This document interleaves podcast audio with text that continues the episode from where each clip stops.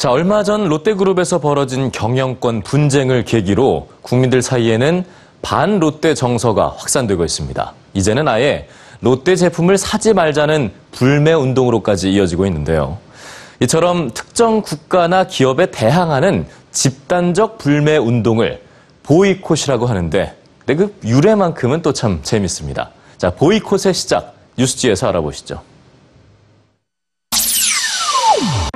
1996년 미국 잡지 라이프에는 여린 손으로 축구공 조각을 꿰매고 있는 한 소년의 사진이 실렸습니다. 12살의 이 파키스탄 소년이 하루 고작 2달러를 받으며 만드는 축구공은 세계 1위 스포츠용품 업체 나이키의 제품이었는데요.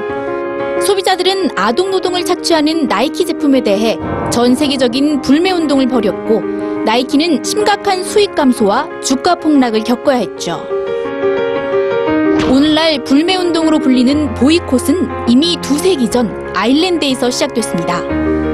영국이 아일랜드를 침략한 후 농민들을 착취하던 1800년대 당시 대지주들은 영국에 머물면서 아일랜드로 관리인을 보내 땅을 관리하게 하는 경우가 많았는데요. 퇴역 군인 출신의 찰스 보이콧도 이런 영지 관리인 중 한 사람이었죠.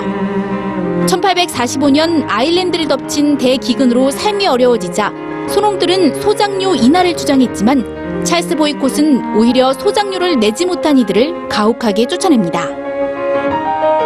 그러자 당시 농민 지도자였던 찰스 파넬이 토지연맹을 결성한 후 비폭력 저항 운동을 시작합니다. 노동자들이 찰스 보이콧을 위해 일하기를 모두 거부하는 건데요. 더욱이 상점은 그에게 물건을 팔지 않았고 우체부도 우편물을 배달하지 않아 찰스 보이콧은 지역사회에서 고립되게 됩니다. 결국 그는 다른 지방에서 데려온 노동자와 군대의 도움으로 추수를 했고 겨우 수학을 마친 후 아일랜드를 떠나게 되는데요. 이때부터 보이콧은 부당한 행위에 저항하는 집단적 행동의 대명사가 됐죠. 그렇다면 역사 속에는 어떤 보이콧 운동이 있었을까요? 주로 정치적인 상황에 등장했던 보이콧은 특히 약자의 입장에 있는 사람들에게 효과적인 저항 방식의 하나였습니다. 1756년부터 시작된 7년 전쟁에 막대한 전비를 쏟아부은 영국은 그 비용을 충당하기 위해 미국 13개 주 식민지에 과도한 세금을 물렸는데요. 이에 반발한 식민지들이 항의의 방법으로 선택한 것은 영국 상품 불매 운동이었습니다.